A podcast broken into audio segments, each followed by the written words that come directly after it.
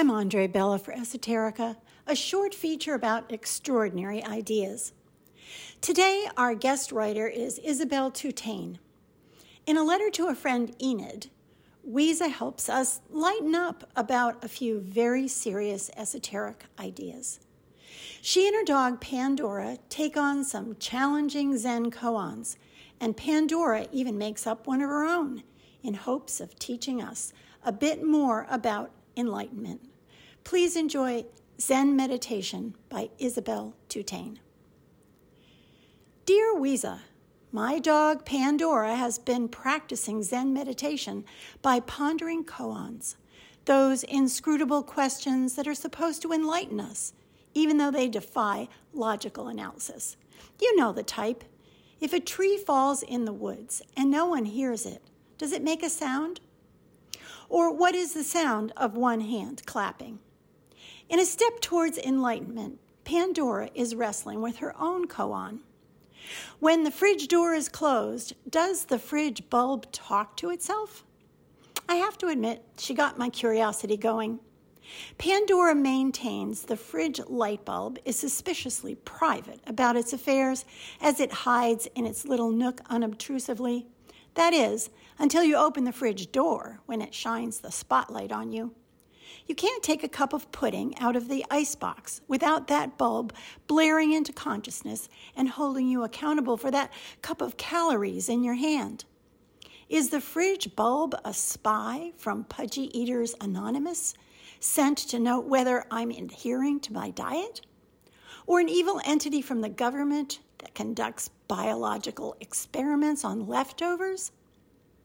When we could stand our curiosity no longer, Pandora plotted to sit inside the refrigerator and observe the activities of the fridge bulb.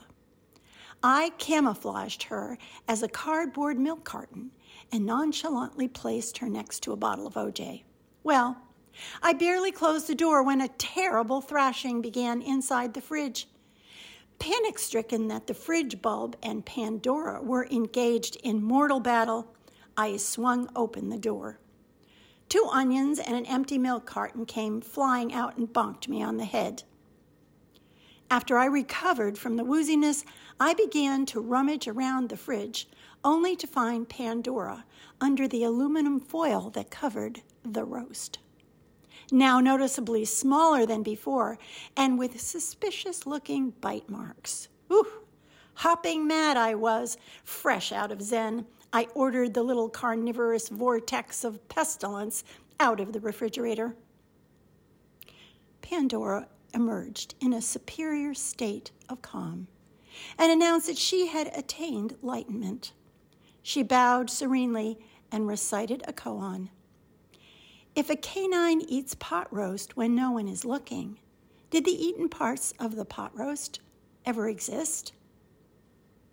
Love, Enid. Many thanks to Isabel and Pandora for those enlightening thoughts. If you'd like to hear more of Isabel's work, you can reach her at her website, isabeltutaineauthor.com. And if you'd like to be one of our guest writers, please contact me, andreebella@gmail.com. That's Andree, Andree, Bella, Bella, @gmail.com. For Esoterica, I'm Andree Bella. Thanks so much for listening.